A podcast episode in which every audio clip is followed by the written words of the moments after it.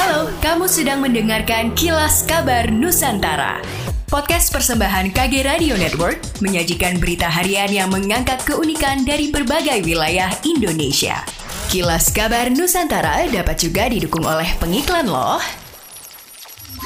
PT Pelindo Regional 4 bersiap menghadapi arus mudik Natal 2022 dan Tahun Baru 2023 Nataru. Untuk memastikan layanan berjalan dengan baik, Direktur Pengelola PT Pelindo Putut Sri Mulyanto mengunjungi Terminal Penumpang Anging Mamiri mengecek kesiapan Terminal Penumpang Pelabuhan Makassar dalam menghadapi mudik Nataru kali ini. Putut mengatakan pihaknya melakukan sidak memeriksa satu persatu semua fasilitas pendukung yang ada di Terminal Penumpang. Di antaranya seperti ruang VIP, ruang menyusui, toilet, dan ruang tunggu pada Terminal 1 dan Terminal 2 Pelabuhan Makassar. Selain itu, Pelindo dan Pelni berkomitmen meningkatkan kualitas layanan khususnya barang kargo. Adapun barang yang diangkut kapal Pelni terdiri dari dua jenis yakni barang resi dan bagasi penumpang. BPJS Ketenagakerjaan Sulawesi Utara di tahun ini dijelaskan oleh Sunardi Syahid, Kepala BP Jamsostek Sulut, berupaya mendorong pemerintah untuk memberikan perlindungan bagi ekosistem desa, yang artinya akan mendorong setiap pemerintah di kabupaten kota memberikan perlindungan kepada 100 tenaga kerja per satu desa dengan nilai mencapai 20